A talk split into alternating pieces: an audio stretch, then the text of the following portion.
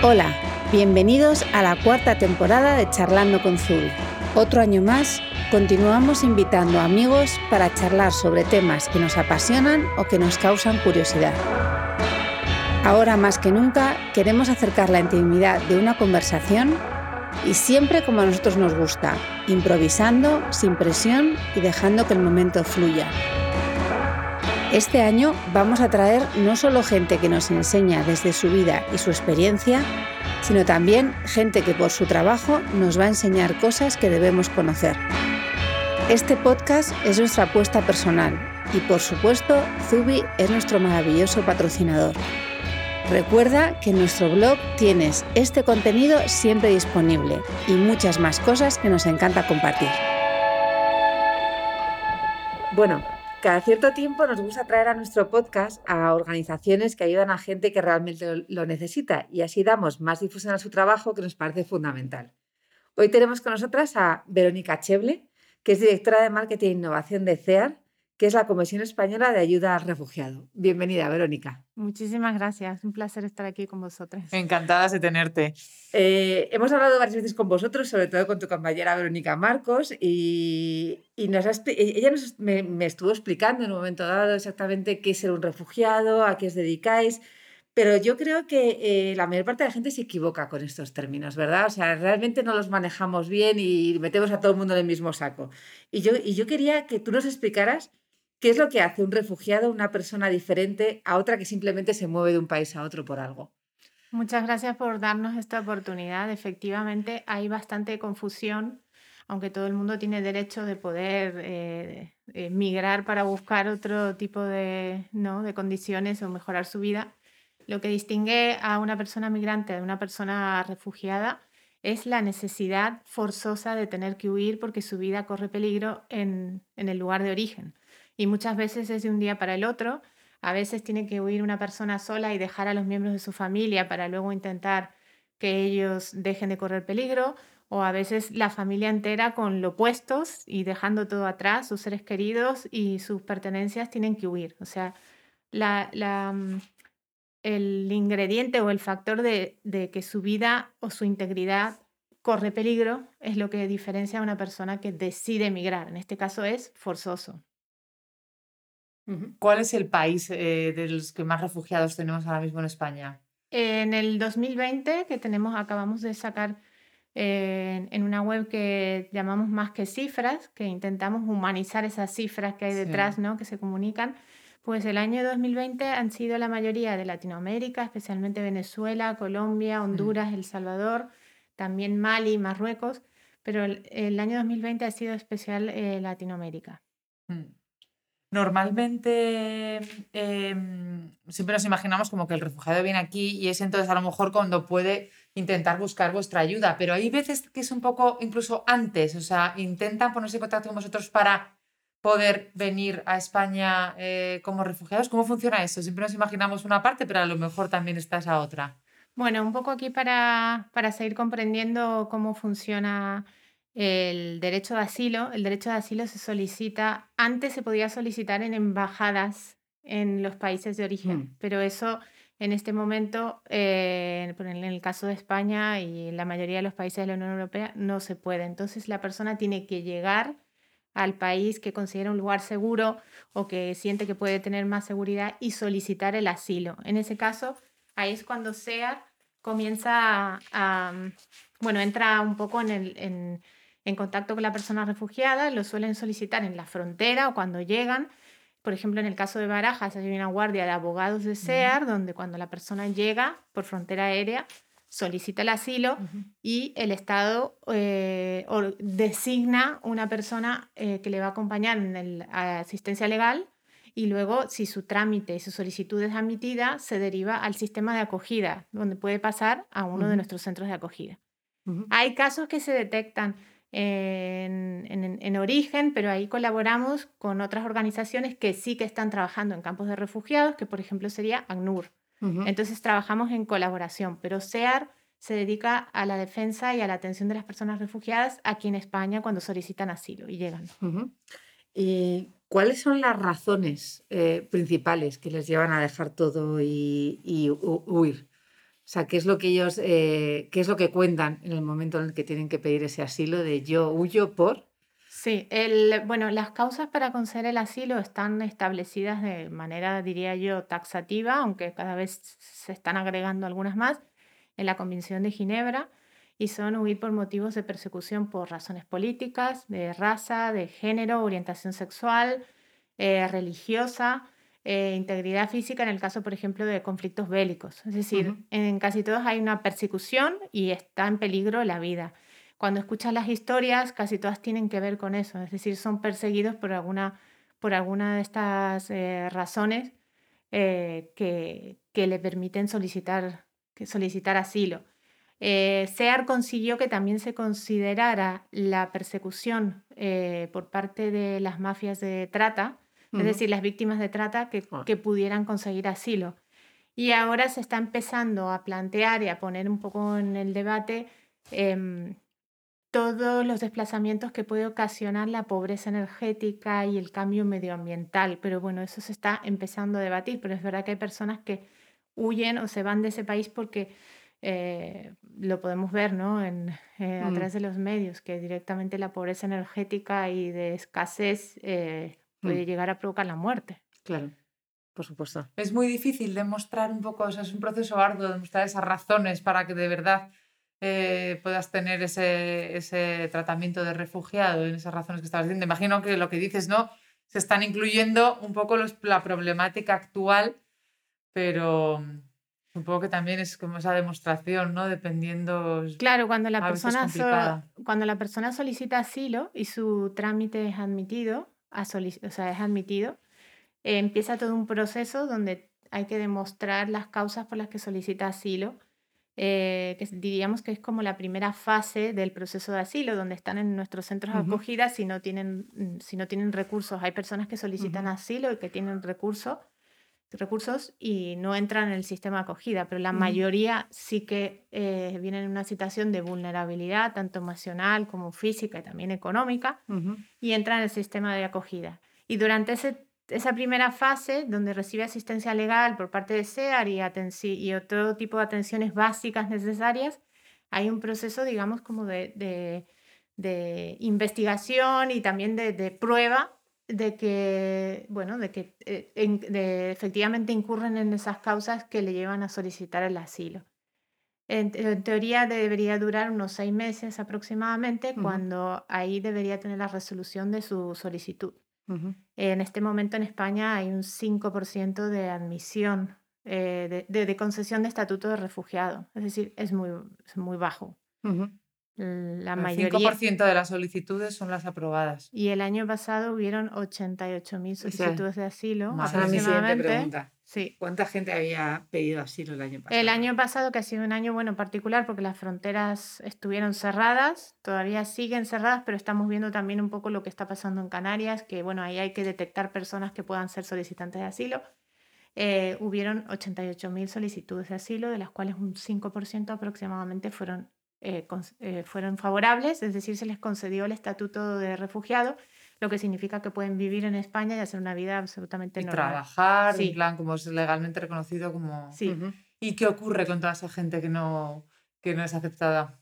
Pues hay otras eh, instancias o fases que se pueden intentar, que, mm, bueno, la asistencia legal de SEAR, que presta SEAR, también lo intenta, y hay veces que hay que recurrir a otras organizaciones que llevan, que intentan conducir esa, mm, esa, mm, digamos, esa estancia en España de manera legal de otra manera y por otras vías que ya no es el asilo.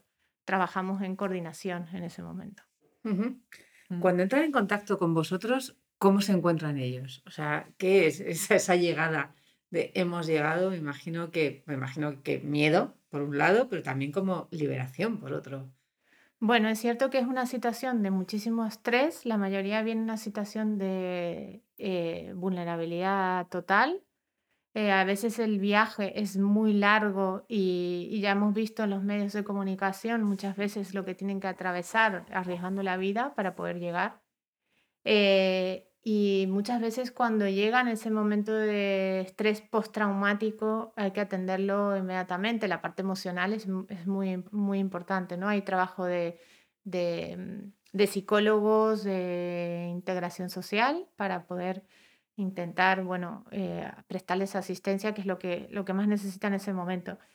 Eh, yo una vez escuché la historia de un chico sirio, eh, él, él, estudió arquitectura y luego se especializó aquí en España y él recuerdo que me impactó mucho lo que él dijo porque cuando nosotros visitamos los centros de acogida vemos, bueno, el espacio donde ellos están, eh, familias enteras que se convierte un poco en su casa hasta que, bueno, uh -huh. sea, que pasa esa fase. Y él recuerdo que dijo, que yo no lo había pensado nunca, que cuando él entró al centro de acogida y le dijeron, pues aquí vas a estar, él sintió muchísima angustia, porque eh, sí, claro, es un lugar seguro donde estar, pero de repente entras en un lugar a convivir con personas que no conocen, eh, tienes que adaptarte ahora, o sea, es, es, durísimo para cualquiera de nosotros que de repente nos digan, bueno, aquí tienes que quedar, ¿no? En un... Hmm.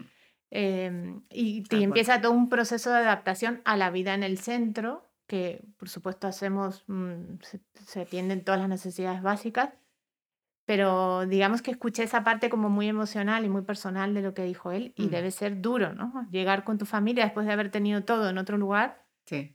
y, y, tener que uh -huh. adaptarte a la vida de un centro con gente, nosotros hemos tenido...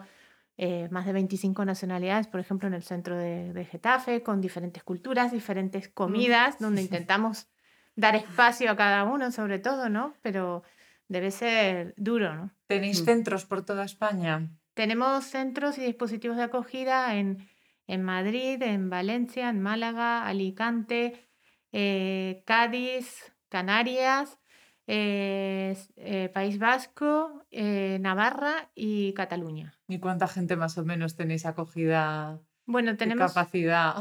Sí, tenemos aproximadamente unas 4.500 plazas de acogida, que bueno, va variando en base a las solicitudes de, uh -huh. de asilo que hay, la ocupación en los centros. Una, una, cosa que estamos oyendo ahora mucho es eh, los padres inventores de la vacuna más revolucionaria de, de la historia del COVID, bueno, no, no, de esa vacuna, sino de, de, cómo funciona esa vacuna, son los fundadores de BioNTech. Eh, se llaman Ugur Sahin y Oflin Turezi, algo así, que ellos eran hijos de, de inmigrantes. Estos casos ayudan a que la gente no los mire con miedo, sino con esperanza y les ayude a integrarse. O sea, escuchar esto, porque los medios de comunicación es que lo repiten todo el rato, en plan, son hijos de inmigrantes. O sea, fíjate lo que el que un inmigrante llegara con sus hijos, esos que muchas veces los miras como, uff, esta gente ha llegado de forma extraña y que ahora mismo nos están salvando la vida a todos. Eso ayuda. Hay, eh, hay muchos casos como ese. ¿Tú conoces casos como ese? Bueno, en primer lugar sí que creo que ayuda y que tenemos que hacer más esfuerzo en contar eh, ese aporte positivo que, uh -huh. que puede traer una persona migrante, ¿no? Donde encuentra eh, la oportunidad de poder desarrollar eso que quiere, porque a lo mejor no lo podía hacer en su país, pero logró hacerlo en otro, en otro lugar. Y, y nosotros estamos haciendo mucho esfuerzo con, con, bueno, que con una campaña que creo que Vero te habrá contado, que es de uh -huh. gastronomía, que queremos enfocar un poco sí. en la parte positiva y en el aporte cultural sí. y, ¿no? como en este caso la gastronomía puede aportar a la sociedad acogida. Y, y creo que es fundamental contarlos desde ese punto de vista y no quedarnos con un poco lo que nos transmite a lo mejor eh, la información masiva que hay que puede, que puede uh -huh. confundir. Y en cuanto a casos, sí que hay varios. A mí el que más se me viene a la cabeza ahora es este chico que se llama Usman Omar. No sé si conocéis. Él, ¿No? él, él es procedente de Ghana. Eh, huyó a los 12 años y tuvo un viaje de casi 5 años atravesando el desierto, Madre cruzar el mar, el mar en patera y viendo también a compañeros de viaje mmm, morir, morir, en el camino porque son travesías eh, mortales. Y ahora él ha creado una organización en Barcelona que se llama Feeding Minds, donde intenta ayudar desde Barcelona a jóvenes de Ghana para que no tengan, tengan una oportunidad y no tengan que salir y atravesar esa ese viaje este, eh, donde arriesgan su vida. Y está siendo como muy reconocido por sus logros sociales como emprendedor social. Eh, eh, cada vez, o sea, creo que eh, se están visibilizando más este tipo de iniciativas. Otra, otro muy conocido es Iñaki Williams, el futbolista del ¿Sí? Atlético de Bilbao, ¿no? que sus padres uh -huh. también procedentes de Ghana.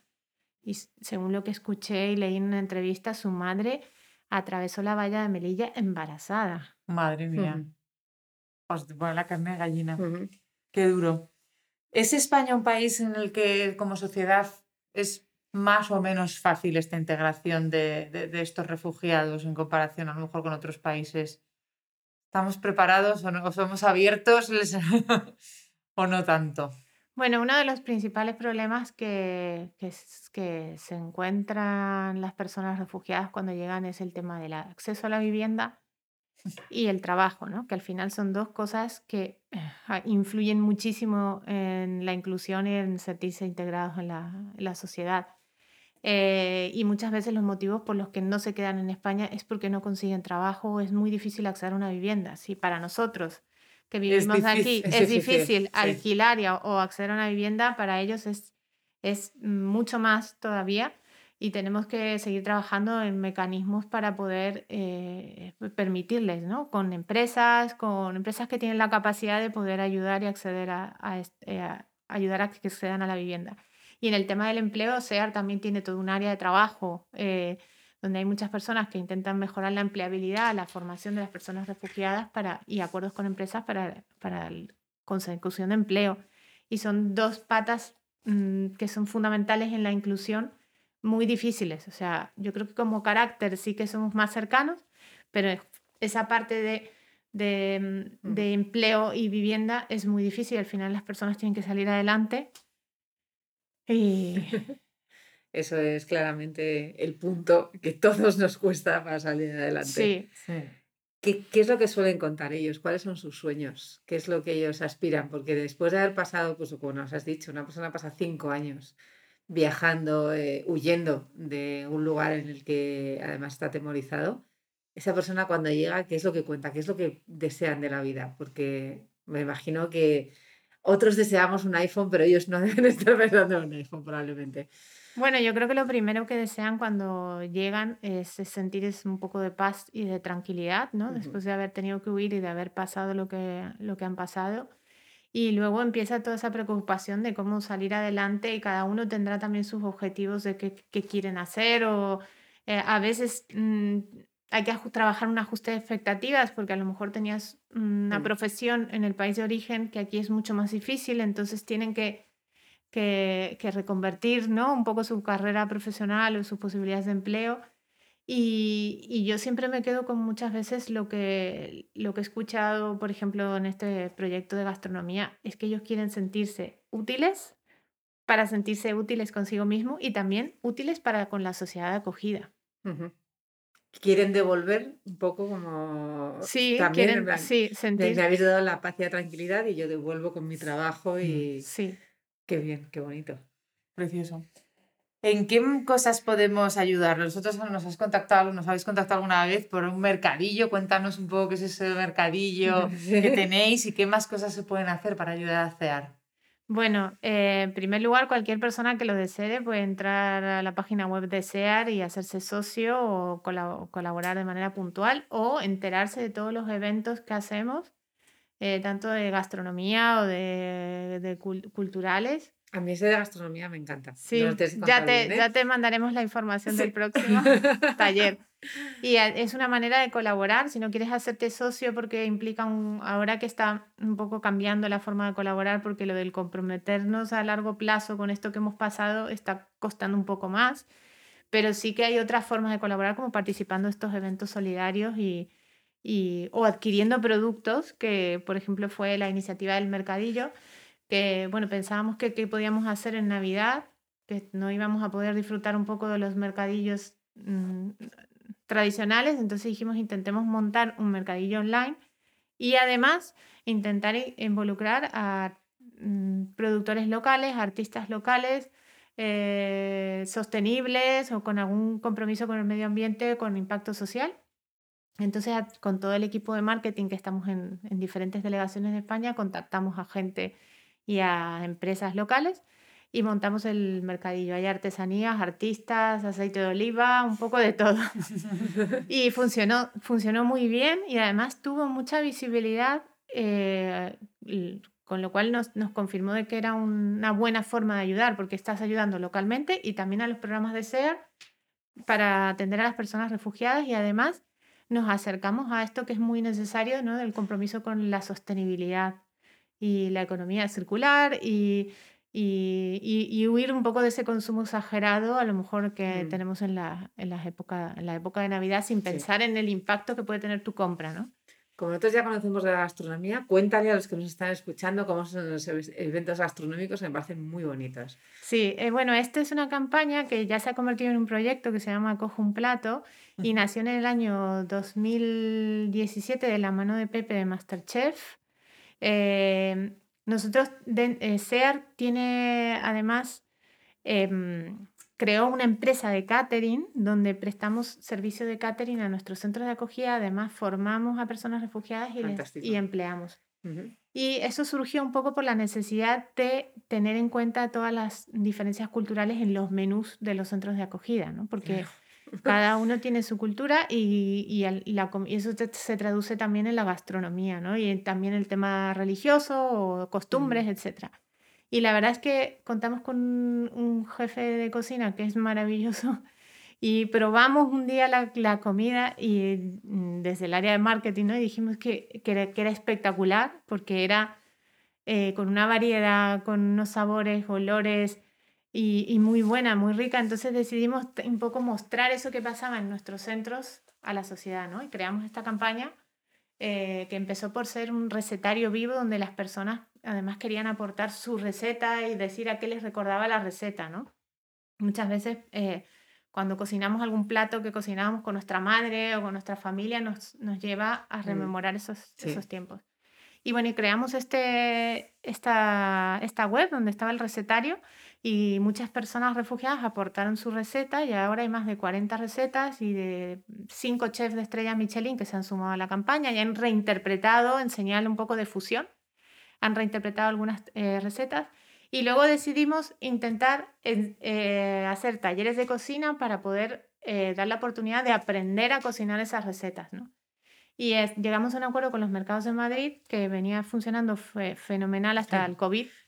Y ahí una persona refugiada enseña su receta a los participantes, que es más o menos unas 20 personas que se apuntaban de manera presencial eh, a cocinar. Y la verdad es que es, yo digo que era, es una acción transformadora porque todos esos mitos y estos prejuicios que puedes llegar a tener antes del taller, y luego vas y compartes, escuchas y ves que es una persona como tú, como yo, y además estás conociendo otra cultura, eh, pues sales eh, pensando y viendo las cosas de manera diferente, ¿no? Solo por tener ese contacto con, real- con la verdad, con la realidad. Y bueno, con el COVID tuvimos que empezar a hacernos on- online. También tenía, sí, seguimos funcionando de manera online, a ver si en un tiempito podemos retomar de manera presencial con todas las medidas de precaución. Y además, antes de la pandemia ya teníamos diseñado un food truck, porque en Oh, las qué redes guay. sociales. Sí, nos empezaron a pedir de lugares donde no estamos con oficina y no podíamos ir, en- ir a impartir el taller. Entonces pensamos en un food truck que fuera itinerante. Qué y estuvimos a punto de participar en un festival que dura tres meses en Madrid y que se canceló. Eh, bueno, en algún momento volveremos. A la normalidad. Sí, sí, sí, volveremos.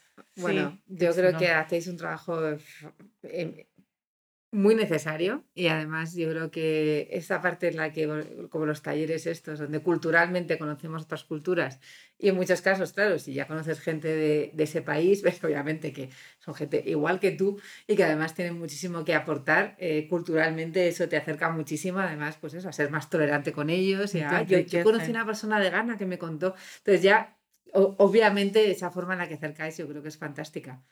Pues, eh, pues no tenemos más preguntas. Yo creo que nos has contado más. todo súper bien. Muchísimas gracias. Nada, Un encantadísima de tenerte. Os- les vamos a dejar en el podcast todos los enlaces para que lo puedan mirar las recetas, hacer todo y por supuesto cuando os volváis a poner en marcha ahí estaremos las primeras Sí. para cocinar con vosotros y Muchísimas para gracias. echaros ahí un cable que nos apetece un montón. Muchísimas Sí. gracias, Mónica. Muchas gracias a vosotras. Un Gracias. placer. Muchas gracias por habernos elegido de nuevo para pasar un rato de tu tiempo. Para nosotras también ha sido un placer enorme pasarlo contigo. El equipo del podcast de Zubi, capitaneado por Elena y por mí, con Sergio en sonido, esperamos haber estado a la altura. La música de este podcast es un regalo de Lulatón, nuestros compositores de jingles favoritos que desde Japón nos acompañan desde el primer día. Si te ha gustado y crees que le puede gustar a otros, compártelo. No hay nada mejor que recibir un regalo porque alguien se acuerda de ti. Tenéis todos nuestros podcasts en nuestro blog, iTunes, Spotify y otras plataformas. Gracias de nuevo por estar aquí. Nos vemos muy pronto.